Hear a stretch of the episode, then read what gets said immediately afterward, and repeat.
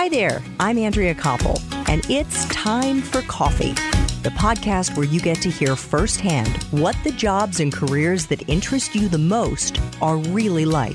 Hey there, Java junkies. Welcome back to another episode of T for C.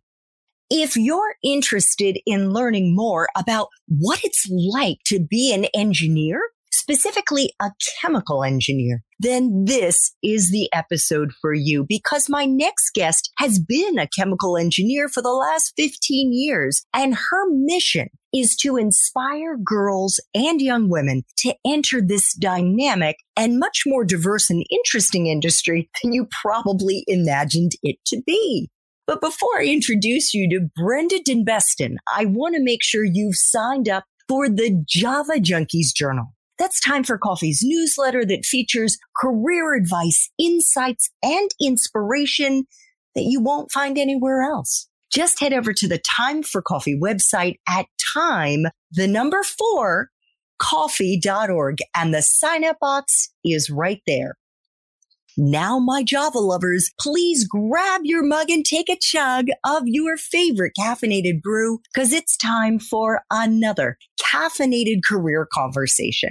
And my guest is Brenda Dinbeston, whose title is Continuous Improvement Manager of Continuous Manufacturing at Orica, which in case you're unfamiliar with it is the world's largest provider of commercial explosives and innovative blasting systems to the mining, quarrying, oil and gas, and construction markets. It's also a leading supplier of sodium cyanide that's used for gold extraction and a specialist provider of ground support services in mining and tunneling. Brenda joined Orica in 2016 after spending several years working at BHP as a metallurgist working with uranium and copper. And prior to BHP, she worked for four years also as a metallurgist at ANSTO, which stands for Australian Nuclear Science and Technology Organization. Lastly, Brenda provides speaking, mentoring, and coaching services to driven female engineers so they can gain clarity on their unique strengths and skills and get the confidence needed to leverage all of them for maximum impact in the workplace. Brenda, welcome to Time for Coffee. Are you still caffeinated and ready to go? Hello, hello, hello. Yes, I am. Yes, I am. How are you today? I am great. I am great. I should let our listeners know our pickup from her accent is joining us from Australia. Yes, I am. I'm based in Melbourne, Australia. So it's uh, a little bit early here and in the future from your from your time zone. and I looked it up. Actually, I have a globe right next to my desk, just off from where you can. I'm gesturing over to it and looked up Melbourne, Victoria, and it's the most southeastern corner of Australia, about 87 miles or 140 kilometers from Phillip Island, which I'd never heard of. Yes, and they've got lots of lovely little penguins that come over at Phillip Island, and you can see the little. it's really a nice little spot. you must come visit. I would love to come visit. In fact, my son has been obsessed with Australia.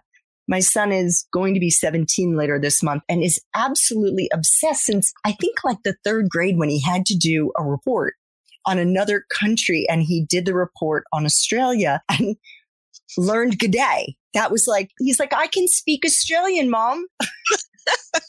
That's classic. it is classic, but he is still obsessed and still wants to go. So one day we'll see. I am joining you in case you don't know, from Maryland, which is on the East Coast of the United States. It's very near to the US Capitol.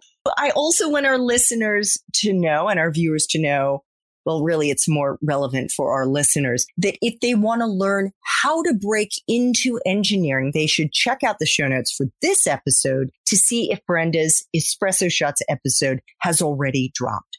So, Brenda, I was thinking maybe we should kick things off today before we get into what you are doing right now in your current role at Orica, that we could touch on a topic that you've gotten into on your wonderful YouTube series, Chronicles of a Female Engineer. I love that title. And that is starting off with some myth busting around what engineers actually do and what the field is really like. You actually did touch on this at the end of our Espresso Shots episode, but let's just kick things off now at the beginning of this main time for coffee interview, kind of myth busting what an engineer actually does because there are an awful lot of misperceptions. yes, yes, there certainly are. So people often think that engineering is for boys. And I think the premise of this myth comes because people think engineers work on cars and they make buildings. And that's really the, the knowledge that people have. So if you ask some high school, primary school girls and students, what does an engineer do? Mm, maybe they make cars and make buildings. So that's the initial myth that I like to bust because engineers are very broad and engineers can work on coding, they can work in computers, chemical engineers work in water, food manufacturing, they can make beers and alcohol in distilleries, they can work in petrochemical industries, mining, and even manufacturing cars in heavy industry. So alongside those things is an additional number of applications. And then there's bridges and structural engineers. And so the, the list is endless. People also believe that engineers have got to be very analytical. They don't understand the soft skills that come into an engineer and the very important soft skills. So people often think, oh, I'm not good at maths, so I can't be an engineer. And yes, there are a few modules of maths that you need to do during your college and university studies. But as long as you keep track, keep up with it, ask your tutors, because everything stacks on, right? So if you don't pay attention in the first few weeks, it can be a struggle. But keep up with the content, keep stacking it on. And after second year, you know, I haven't used mathematics in my day to day job for years now. So yes, really? it's foundation. Yeah. so some roles, some engineering jobs do not even focus on mathematics. So that's a common misconception around engineers as well. And those are the two key ones that I really like to bust the fact that you can work in multidisciplines and that maths is not a must have for the whole, you know, for your whole career. I really was blown away when I heard you mention that on your YouTube series. I thought, well, of course, math would be foundational. So, what kind of math? What are the basics that you must take, just sort of foundational math in order to graduate with an engineering degree? Yes, so there is a lot of statistics that's involved. You do a lot of thermodynamics, and what that bases on is, ooh, even I've lost touch of what's what's involved. But statistics is the main one that you you bank on, and complex theories. You know, your Pythagoras theorem, etc. I mean, look, I actually, it's it's a few. Be honest, I haven't used it in so long that I don't even remember what the, the subjects are called in university. But it's there for a moment in time. It's there for a year or two. Focus, focus, focus. Get the help you need. Get some extra tutorial sessions if you need to. Just keep up and pass so that you can get on to the more juicy subjects that you want to and make your way out to the industry that excites you. You can always take free classes on Khan Academy and learn yes, about exactly. this. There's Coursera. There are other places where you can go and take a cheap, cheaper class, maybe than what you would be paying in school or something to supplement your, your studies. Fantastic. So now that we've gotten that out of the way, Brenda, let's dig into what the heck you do as a continuous improvement manager of continuous manufacturing at Orica. What is a continuous improvement manager? So, a continuous improvement manager is essentially someone who looks to improve systems, processes, and workflows for the benefit of reducing costs, reducing the time it takes to do an activity, and essentially improving the experience overall. So, in my role, I am responsible for standardizing the systems and processes that we use on our site and predominantly the safety systems. So, I have had the pleasure of introducing new management of change system and a new permit to work system from our historical systems that are being offloaded and really helping people understand the why, what's the benefits of our new system, how does it work well for you, you know, because everyone wants to know what's in it for them. and also creating the new standards and training that will facilitate the implementation of these new processes. So could you take us into a typical day? We are doing this interview here in mid January of 2021. The coronavirus is in Australia, even though it is much, much, much better there than it is here in the United States, but you are working from home.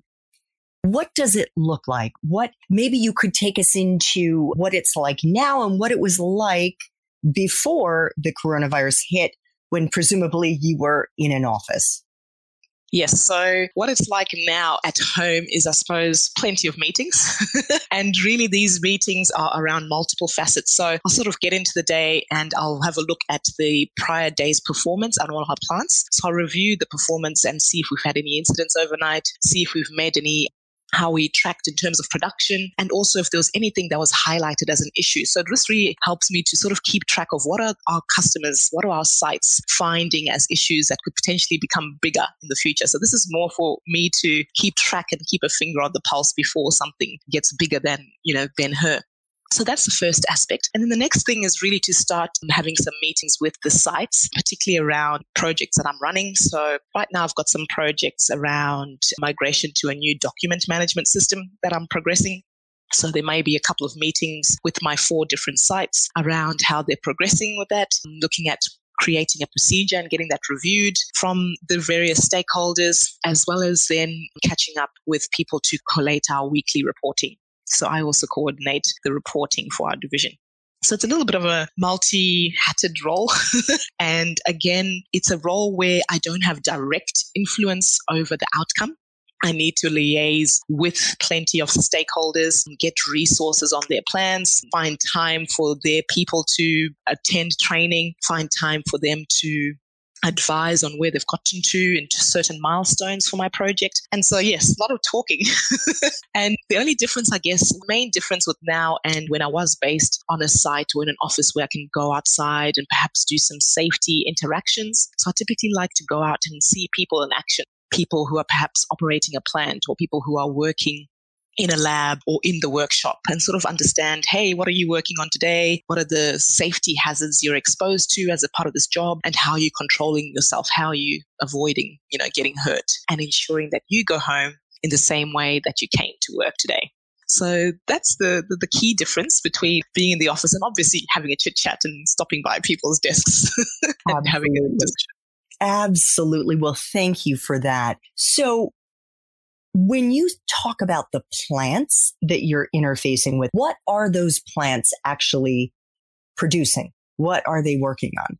So, the continuous manufacturing plants are making an oxidizing agent, which is used in the explosives industry. So, we typically have ammonia plants, ammonium nitrate plants, nitric acid plants, and cyanide plants. So, these are the plants that I'm referring to when I say walking around on the plant and essentially they're massive. They're a large footprint full of pipes and valves and large networks of tubes tanks uh, things on a large scale. So you're walking around. Most of the stuff happens within you know, within the tanks. You don't really see things flowing around. You mainly go on your computer. So right now I can probably go onto my computer and look at the process and make sure everything's at the right temperature and operating fine. So I can sort of dial in now and have a look at how things are trending. Well, that would so actually be kind of cool. Are you able to do that and share your screen? Oh, not right now. No, I can't do that right now. okay. Okay. Oh, because that would be super cool. I, I had to ask. Prior to the current job, that you have. You actually worked as a senior manufacturing engineer on ammonia. What did that entail? So, as a senior manufacturer, manufacturing engineer, my role was really around creating the processes, standard processes, again, sort of similar to what I segued into in my current role.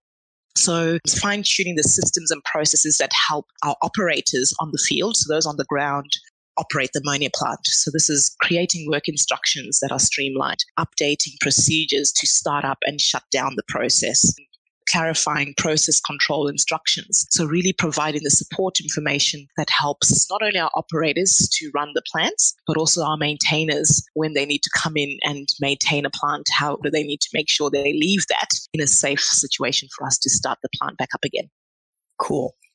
And prior to that, you worked on uranium in yes. solvent extraction. And I have no idea what that means or what it entailed, Brenda.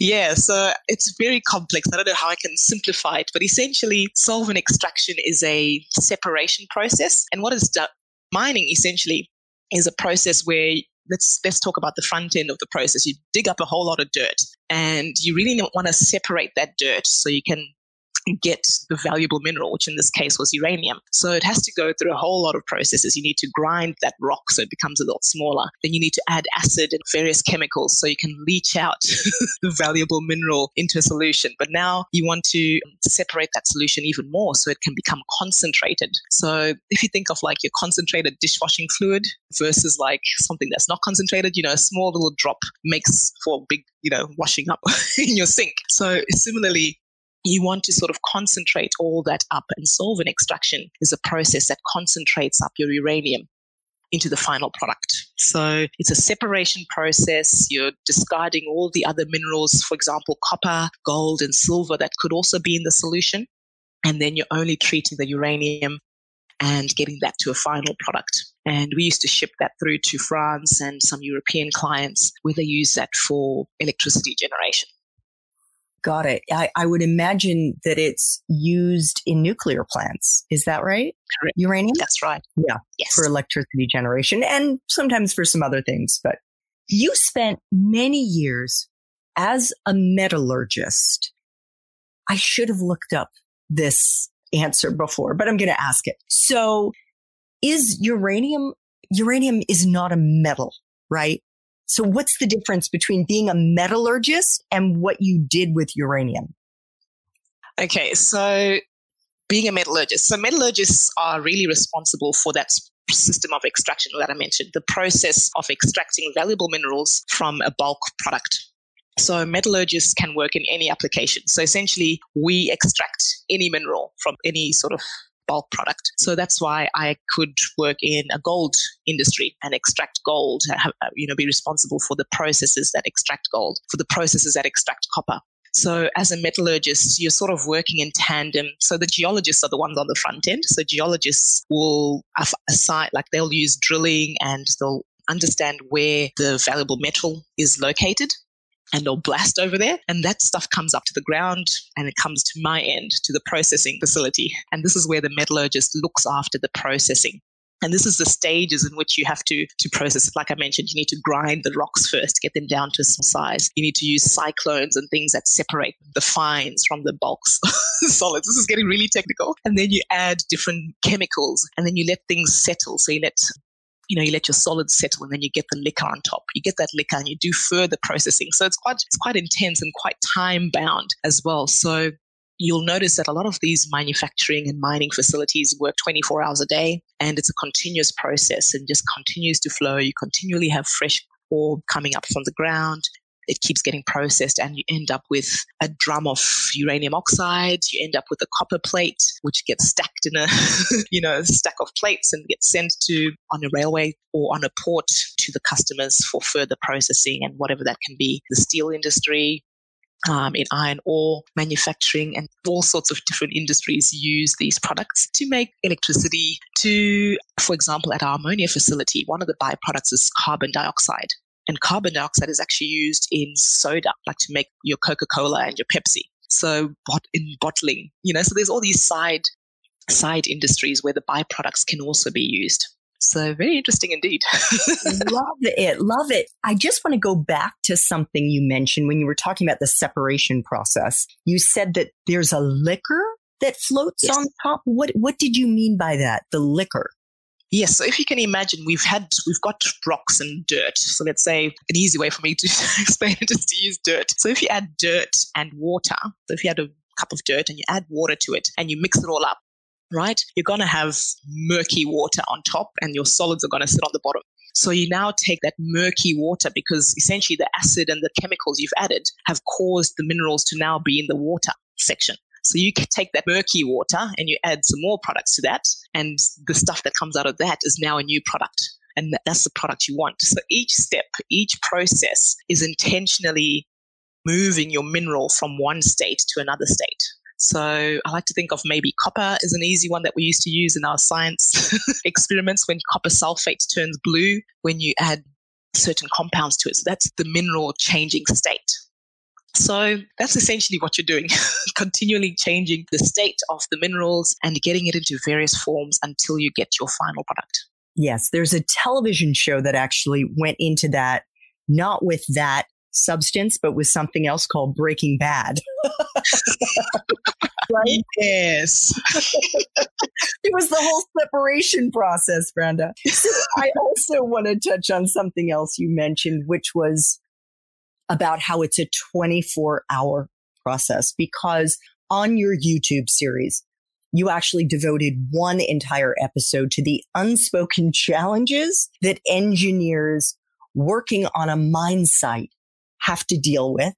Specifically, there were three things that you had been unaware of, one of which was the shift work. Could you yes. talk about that? So the shift work is very intense. So, like I mentioned, 24 hour operations. So they typically have two shifts a day shift and a night shift. And they will be 12 hour shifts by, by, by nature. And you often need to arrive on time or a little bit before your shift so you can understand what's been happening, get a bit of a handover process happening. And oftentimes, I mean, I was lucky. My mine site, I lived, you know, maybe nine kilometers away from the mine. So my journey was about, you know, 10 minutes on the bus. Where so was we, this? This is in Roxby Downs in South Australia. So about six hours north of Adelaide. It was a remote mining town with about 5,000 people. And most of those people work on the mine site in some form or other or in the little town. And what that entailed was waking up at five o'clock or so, getting your gym workout in, going in, having breakfast, and getting on the bus and getting into the town. If you had a car, you could drive as well. And then once you get there, you want to get there quarter to six or so, get changed into your high vis protective equipment, and then get into the changeover meeting and understand what's happened over shift. If you're running the concentrator process, maybe you want to have the handover with the person that you're handing over from. They'll let you know, oh, I missed the sample or something's a little bit off spec. Can you make sure you check it out in the first 20 minutes or so? So they'll let you know what, what needs to be handed over, what needs to be done. And then you go through the rest of the day, taking samples, you know, writing reports, generating investigations, or following through and talking to people about, hey, what happened on this day? and a number of things. So my my role throughout the 12 hours differed depending on which position I was in because I was a metallurgist and then I moved to a senior role and then I was an operations superintendent. So that's different applications across those roles. But after that, you'd finish up the day you know, towards six o'clock and have another meeting, hand that over to the night shift, get home, maybe do some exercise, eat, and you're, you're so buggered by the end of it. you want to have another early night because you're waking up early again. So it does take a lot out of you. Some sites, the mine is actually 30 minutes, 45 minutes away. So you're waking up at 3.30, 4 a.m. in the morning and you're getting home at, you know, 7.30 at night. So, you know, before you know it, 15 hours of your day has been dedicated to something that's work related. And you mentioned, I'm sorry, I didn't mean to interrupt. Go ahead. I was just going to say, you mentioned that in this YouTube video that sometimes those 12 hour shifts could run for four days. Sometimes they could run for 10 days. And then you would get a number of days off after that. But you really were unprepared for how grueling it was going to be and kind of how lonely it would be as well. Yes. So when I had started my role at the mine site, I was doing a Monday to Friday job and that was 10 hours. So I knew, you know, the long hours were were there, but definitely shifting into a shift roster, waking up and particularly night shift is a challenging one because you sort of need to be asleep during the day when people are, you know, when there's traffic outside or people are hustling and bustling outside your room and making noise and it's bright outside. So trying to get decent sleep during the, the day so you can work a night shift. And, you know, it's, it gets lonely because people are not awake when you're doing your job or you know people are at different you know different parts of their day you know so people are, if you're meant to be sleeping while people are awake then it gets lonely. And also you're in a remote location you're alone there's not many people to talk to outside of the workplace and you've only got a few hours where you actually feel alive enough to do much that you just don't want to communicate. So you end up it's almost like a, a swiss cheese effect. Everything lines up such that you're tired you you're lonely you don't have time to really have deep connections to network and you're in a, a, strange place and this was six hours away from my common friends my friends and family that i knew having to learn to make new friends and get a new social network so lots of things that come into play as you transition into a remote mining site role. And then as a woman, I think there was another layer of challenge. And you mentioned that it's changing, I'd have to imagine it hasn't changed quickly enough. So you would have to wear, because you're dealing with different compounds that are extremely dangerous. So you would have to wear protective gear and that gear wasn't made for a petite woman or a regular sized woman. It was made for a man, whether that be the jackets or the mm-hmm. boots. Certainly, and that's correct. So often my jackets would be way over my my arms, you know. So you're trying to like shovel it on, but you know you're cold. So if it's winter, you want your jacket and you need to be warm. So you kind of it's a catch twenty two. Pants perhaps not really designed for the feminine waist, or you know they don't sit just right. So you got to have your belts, um, socks. Some ladies tell me they need to wear double socks just so that their boots, you know, the boots that you have to wear if you don't have the right size for females, you want to, you know, put double socks on so you can minimize the blisters and things that will come as a result of that. So really as women who've come through the industry, they've now started to I even know one lady who's started to design, you know, safety equipment, particularly for women, simply because we, are becoming more prevalent in the industry. Shirts that are tailored to our bodies, um, pants that fit, jackets in our sizes, and even cool colors like pink and purple are also things that are on the menu now. So that's really exciting to see. Pink hats, pink hard hats, and and those sort of things, paraphernalia that just makes you feel like you belong, makes you feel included, and it may not have been on the agenda before before, but certainly now a lot more discussion is around this topic. So, what is it like for a woman engineer in your industry? We haven't touched on this yet. What has it been like? Have there been other challenges because of your gender being in this space? And what do you think our young listeners can expect to find getting into this industry in 2021 versus when you joined 15 years ago? Yes, so I think there's certainly been some decent changes. We still, I still hear lots of people talking about a boys' club, and I guess that's by virtue of a male-dominated industry. We're going to see that there's plenty more men around than women. But you certainly, I certainly find there's a lot of support for women. There's a lot of people are now embracing women and wanting more women on, on the table. And really, I've now started to speak up a lot more and make sure I ask questions and I, I'm involved actively because I think part of the conversation, that's why I'm passionate about empowering women in the industry, Andrea. If you've seen some of my chronicles, I talk about how to build your visibility in the industry because as I inspire and as the industry inspires more women to join, we want them to be in a position where they actually speak up and start to challenge things that have been the norm. Like I said, this, you know, PPE, personal protective equipment for women wasn't on the agenda because perhaps there weren't many women around and no one spoke up about how uncomfortable it was or how when you when you're on maternity leave, when you're pregnant, you have to just have your shirt with the buttons un, you know, unbuttoned because there is no maternity style top. You just have to unbutton your shirt, your, you know, your, your top.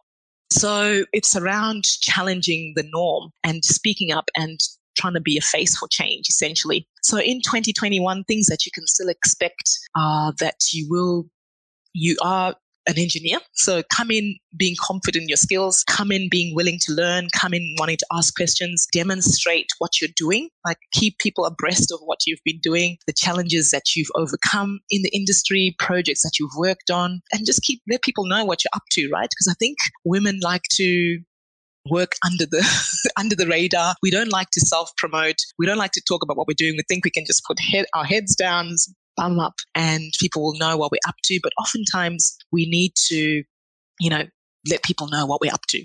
So I think that, that provides a small spotlight into the industry. I know there will be challenges. A lot of my friends sometimes get called diversity hires now. So there's another face to this challenge, Andrea. As we inspire more women in, some people, you know, people will be like, oh, you were just hired because you're a woman.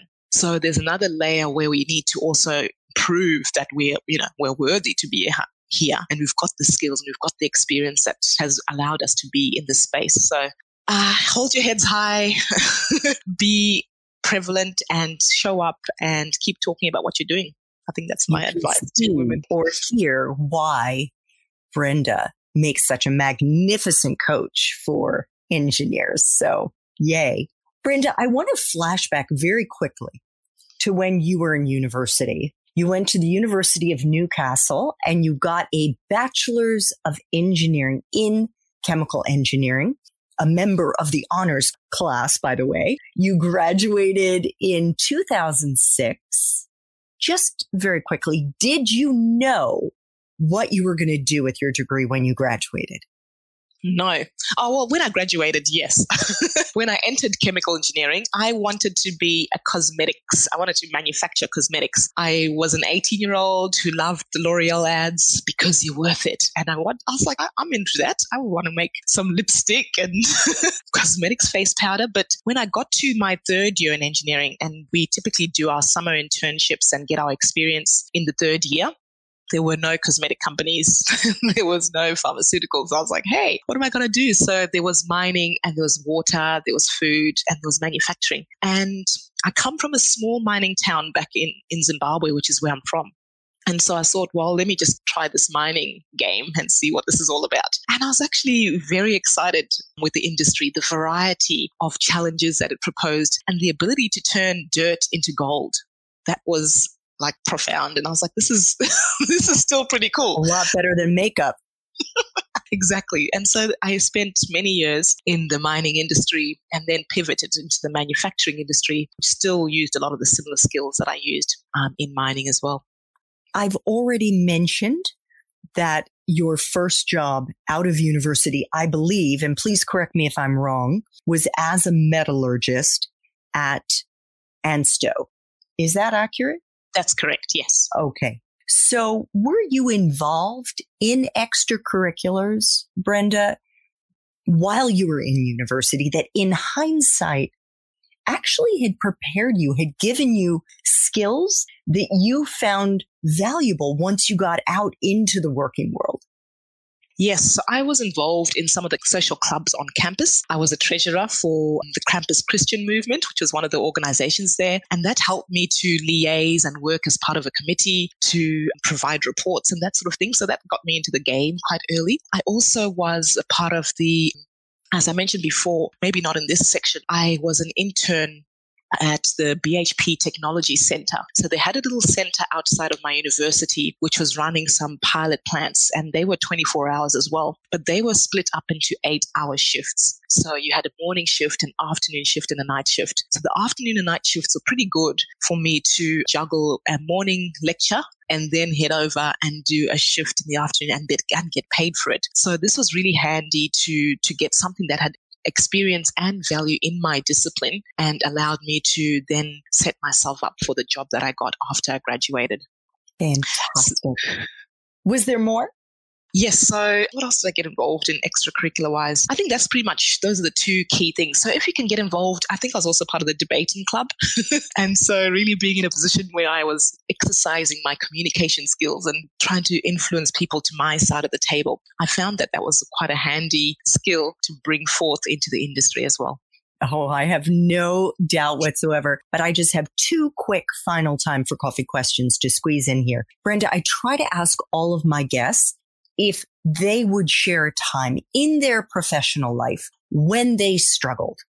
Because I think it's very easy for for college students, especially for young professionals, to look at someone who's got 15 years of experience and sees all of the impressive titles and whatnot and think, hmm, she just sailed through her career and there were never any times when she struggled or maybe even failed, because I strongly, strongly believe failure is the way that we learn and it shouldn't be seen as a scarlet letter, but rather a badge of honor. And I ask this question of my guests also because I'm not looking to embarrass you. I'm looking to empower our young viewers and our young listeners. So Brenda, is there a quick story that you could share? And most importantly, how you persevered and if there was a lesson that you learned in the process.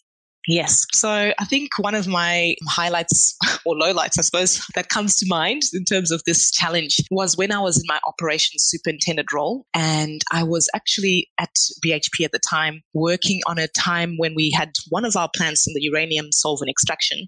When I was in that role, we were, one of the plants was offline so our copper solvent extraction. And the, one of the copper sections was off and the other one was on. And what this meant was that the offline one had multiple people working in it and trying to fix pumps and trying to, you know, take the scale out and clean out the t- tanks and vessels. So essentially everything was open, if you want to, if you want to call it open heart surgery on one plant and the other plant was operating as per normal. So the challenge here was really trying to deal and manage two work groups.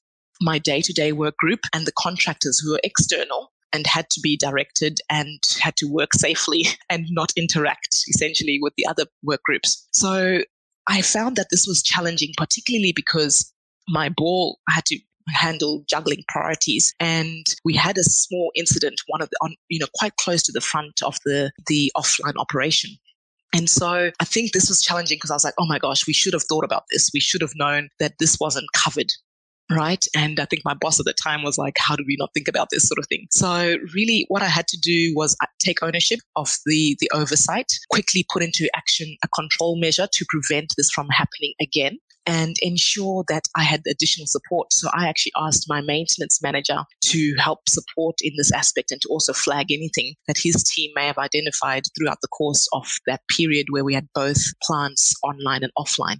And I think what it taught me was that it's okay to not always find out everything. What's important is the recovery, right? I could have, you know, been like, woe is me, you know, I should have seen this coming and been down in the dumps, but really picking yourself up after that down, you know, the downturn and taking the learning from it and really just moving forward and ensuring that it doesn't happen again. So I think time and time again now, failures almost don't scare me. Like they're sort of like, they, they empower me simply because I know that there's a learning that is behind it. Like, what can I actually take? It's only a failure if I don't learn something from it.